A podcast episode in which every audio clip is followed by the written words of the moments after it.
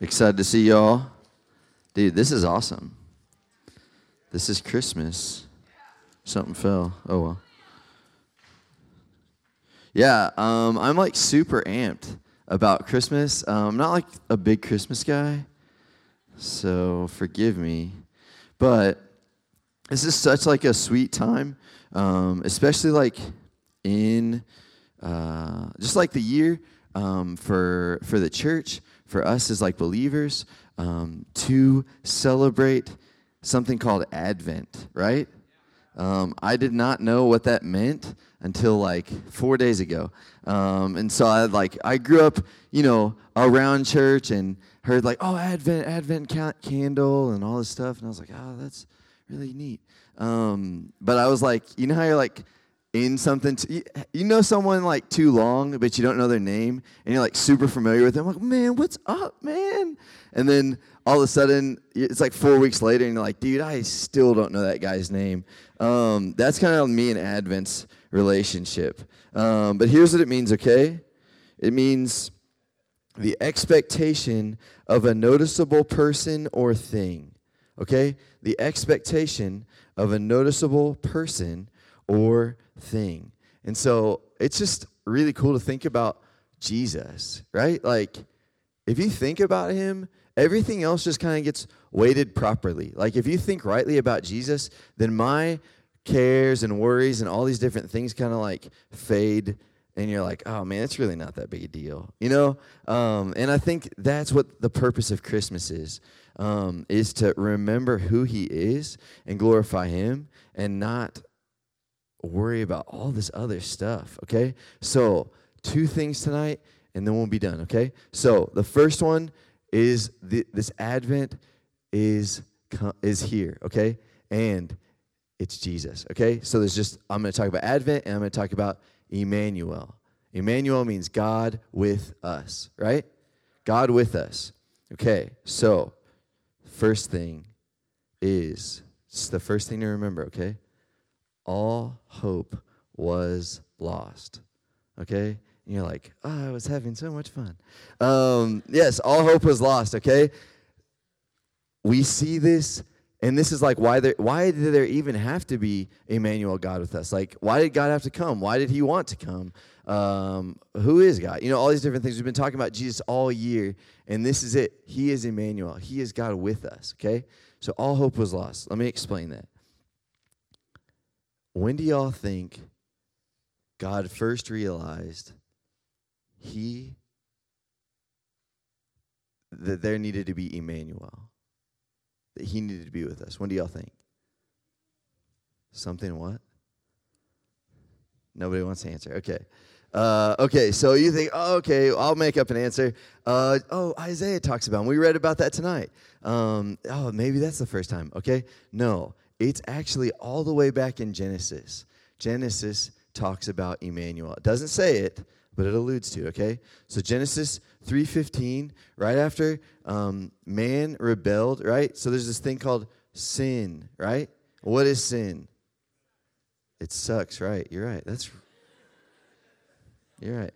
It is. It's selfishness. Sin is selfishness, okay? And so whenever we think about Adam and Eve or sin, they're like, oh man, the guys always like to do this. We always blame who? Eve, right? Yeah, the girls go like, man, if you just wouldn't have shown me that apple, I wouldn't eat it in the first place. And the girls are like, well, you, you know, they give us attitude. So it's okay. There's always this like strife, and that's called what? That's selfishness in itself. So chill. If you think one's responsible or the other one's responsible, we have to look at ourselves, right? We have to see that we have been selfish, right? Because the reason that God said, um, I will put enmity between you and the woman, he's talking to, he's talking to the, the devil. I will put enmity between you and the woman and her offspring and your offspring, and what? He will crush your head and you will bruise his heel. That's the first time God ever talked about restoring his relationship with, with man, right? Because what selfishness does is it puts something between us. It puts something between us and God. And if you are like, well, I'm not that bad, you've been selfish, don't kid yourself. Let's just move on from that. There's really no arguing, okay? Um, and so that's why all hope is lost. We have each, yes, Adam and Eve did it, but more importantly, Charles has broken relationship with Jesus, right? Or fill in your name, okay? Not me. That's not the most important thing. But we have f- broken our relationship with God. Does that make sense? Okay. And so, regarding that, y'all, I think, man, I really think this is going to sound like so dumb, but I really think there is such a war on Christmas, okay? And don't think I'm like talking about some like decorating thing, but like for real, when y'all sing these songs, like how epic was it to sing about Jesus? Uh, how epic is to sing about a baby? Like that sounded awesome. Y'all did so good. Um, but like, how how much do you, we think about that? Oh, that's an old person song, right? Or that's like uh, that's a kids that's kids stuff, right? Like we think about Christmas and it's always this like festive, um, like kind of like childish, whimsical, right? Y'all know what I'm saying? No one's thinking about like blood or like you know what I'm saying, like war. Like, but the devil, dude, he hates he hates what we're talking about. He hates these songs. He wants these songs to sound to sound so traditional. He wants these ideas to be so um, like like traditional and comfortable that we don't actually think about what we're singing. Right? Does this make sense? Like, I hope when y'all go home over the break that you're like screaming at your church or something like, "Yes, this is awesome!" And like all the old people are like lighting their candles and they're like looking at you, dude. Because that's what this. That's how much this matters, guys. Um, I'm gonna read this poem real quick. It's by a guy, a guy called Steve Turner. Um, hey, uh, and he's a really cool poet. He says this: Christmas is really for the children especially for children who like animals, stables, stars, and babies wrapped in swaddling clothes. Then there are wise men, kings in fine robes, humble shepherds, and a hint of rich perfume. Easter is not really for the children, unless accompanied by a cream filled egg. It has whips, blood, nails, a spear, and allegations of body snatching. It involves politics, God, and the sins of the world. It is not good for people of a nervous disposition. They would do better to think on rabbits, chickens, and the first snowdrop of spring. Or they'd do better to wait for a rerun of Christmas without asking too many questions about what Jesus did when he grew up or whether there was any connection. Y'all, I, I like Christmas is so important, okay? Um, and I'm not talking hot chocolate. I'm talking about the reason we celebrate it because Jesus is so important, right? So, all hope was lost. That's the bad news. Okay, y'all ready for the good news? Okay. There is hope in Emmanuel. Okay? There is hope in Emmanuel. Without giving us hope, Emmanuel wouldn't be that exciting. We need hope, right? Okay, so we're going to look at this the Gospel of Luke, chapter 2. Y'all ready? Okay.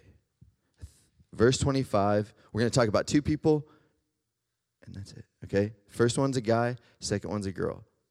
Y'all excited about that? Okay, good. So, the first one's an old man called Simeon. Okay? And this dude's a baller. So, St. Luke, chapter 2, verse 25. Ready? Behold, there was a man in Jerusalem whose name was Simeon. And the same man was just and devout, waiting for the consolation of Israel, and the Holy Ghost was upon him. And it was revealed unto him by the Holy Ghost that he should not see death before he had seen Christ. And he came by the Spirit into the temple. And when the parents brought in the child Jesus to do for him after the custom of the law, then he took him up in his arms and blessed God and said, Lord, now let your servant depart in peace according to your word. As a promise, promise fulfilled. For my eyes have seen your salvation, which you have prepared before the face of all people. Guys, look at that. Verse 30. For my eyes have seen your salvation, right? Two parts of hope. The first one is a Savior. Simeon saw a Savior. Y'all know what Jesus means? Like what Jesus means to me. No, like Jesus, the word means salvation of God, okay? Or God's salvation. So whenever you read this book, the Bible, all throughout it, Jesus' name actually shows up from the beginning to the end. His name is all throughout. Whenever you read the two words, salvation of God or God's salvation, that's talking about Jesus. I like I like write like a cross or like a J or Jesus, um, like near it every time I come across it because I think that is the that's just the coolest thing to me. Jesus is all throughout the Bible, um, and so when when he saw when Simeon saw Jesus, he took up this baby in his arms and he said, This is my Savior. I've now seen your salvation. I can die in peace. I know that all that I've done, he was, he was working in temple. He was just and devout. He told people that this Messiah was coming. He told people about the coming Emmanuel, right? And then he picked up a baby and said, Here he is. And he blessed God and he thanked him for who he was, right? What kind of humble old man picks up a baby and calls him his Savior, right? That is awesome. So we need that. Our hope is in a Savior. Our hope is in Jesus because why? Because all hope was lost, but there's hope in Emmanuel. He can save what? His people from his sins, from their sins, right? Y'all believe that? I mean, that's really, we could leave now and freaking worship, and that's enough. Like, you see what I'm saying? Like, he saves his people from their sins. Okay? Like, that is a huge, huge, huge deal. Luke 2, uh, one of y'all read it beautifully. Abby, it was really good. Um, good news of great joy, which will be for all people. All can be saved, right? Even Simeon said it here, um, which he said, My eyes have seen your salvation, which you have prepared for the face of all people, a light to lighten the Gentiles and the glory of the, your people Israel, right? That's everybody. There's no one that excludes Gentiles and Israelis. Like, that's it. There's no other people in the world that you can, like, add into that. Um, so he can be our Savior. He can restore that relationship with us, okay? And that's awesome. And we could end there, right? Yeah? Okay. But there's more hope. Y'all like more hope? Me too. Who doesn't? I mean, if you don't, whatever. Um, so the second person is Anna. Okay? Anna. And she's the girl. Okay, Anna is so cool. I wish I could like show y'all a picture of what she maybe look like like in my mind, but it would just be like really funny and so I'm not going to do that. She's a boss, okay? But she's like this old lady. She's been in the church forever. Um, and we're going to pick up same same chapter 2 verse 37. She was a widow, um, and she never left the temple, but served God with fastings and prayers night and day. Y'all, Emmanuel, God with us, right? If God was coming to your house, would you probably like change a little bit? Like, would you clean up? I'm like, dude, I would do everything I could to make my house like so spotless if God was coming over and like in my heart, you know what I'm saying? I'd, I'd like be like, okay, I'm like only gonna eat salad. Uh, like, like why? Like, I don't even know. But that's all I would do. Like, if God was coming, I would do that. And so it says this, verse 38. She coming in that instant gave thanks likewise unto the Lord and spoke of him to all them that looked for redemption in Jerusalem. Okay? Anna recognized Jesus as Lord. Okay? And that is where the hope lies. That is where our real hope comes. Savior is great news. We could go home on Savior, but Jesus just didn't end with Savior, right? He gave us Lord too. That's that is so cool. A Lord, so she she immediately came. A Lord requires action. A Lord is the one who rules your life instead of you. She spoke of him to all those who, hey, if you need redemption, who here needs redemption? Everybody, right?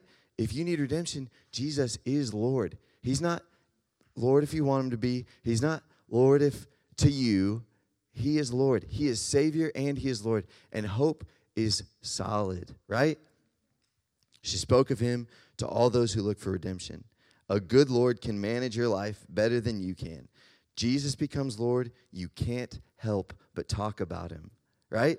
It's like it's like bursting out of you. And if you haven't met that Jesus, and if that's if you don't understand that, look for him, okay? Because if that's not the case, you have to find him. These songs we were singing, I mean, all like the like the tension in the songs is like, like how do you how do you like dampen them? Like the devil's smart, right? To make these songs boring, like you got to be really smart because they're talking about something that's a big, big, big deal. Probably the greatest news in, in history. So this is it. A Lord compels you to lay down your gifts, just like the wise men did, to travel across the world, just like they did, to follow something everyone else may say you're crazy following, all to find a person. A God who we can know, who we can trust, who fulfills our hope, who takes our gifts and uses them in a bigger way than we can if we say, You are Lord. I recognize you, Jesus, as my Lord. Thank you for being my Savior, but now I'm saying you're my Lord, right? And here's, here's like, I don't know, to me, like probably the coolest thing. He's freed us to be friends with Him again because God with us. Because He came to be with us, we can now be friends with, with God. He's restored that relationship, He's redeemed it, and He's restored it. And here's the deal it wasn't like, oh, Emmanuel was like at Christmas only. It's like God with us now. Yeah? Like Jesus came then, but he's like, he's like here now. You know what I'm saying? And so for everything that you think of, like, like we're gonna worship here in a minute, but this is like the, the, the call to like your break. Okay? Don't leave here and go home and just get, you know, oh yeah, Christmas is like so cool. I get off school and get presents and I get to see family. Like, dude, all those are only good because there's hope in a Savior and a Lord. For real, for real. Uh, y'all read earlier, um, Isaiah 9 6, his name will be called Wonderful, Counselor, Mighty God, um, Everlasting Father, Prince of Peace. If you stop there, that's enough. You know what I'm saying? But he's more than that. He's so he's infinite, right? There's so much more than just four or five different things. So when we're we're gonna, we're gonna worship here in a second, what is Jesus? What is he? You'll never reach an exhaustive list of who he is. So, tonight and for this break, recognize Jesus as your Savior and thank Him for that, but also recognize Him as your Lord, right? Whatever. Um, does that make sense? Cool. This is a huge, huge deal. And I think for us to be um, like going after it, like on the offense, right, is important because we, this is like a season, this is a time that we can celebrate that it doesn't look like everything else that we've ever done. We have real hope. Yeah? yeah. Cool. So let's pray and, uh, and then we'll worship who Jesus is. Thank you, God, for who you are, Lord. Uh, we praise you, Jesus, for, yeah, for being God with us, that we can know you um, that we can be your friend, God. Jesus, we love you. We love you. We love you, God. You're so much more than we can say. You're so much more than we can imagine, God. Would you open our minds tonight to who you really are, God? We love you, Jesus.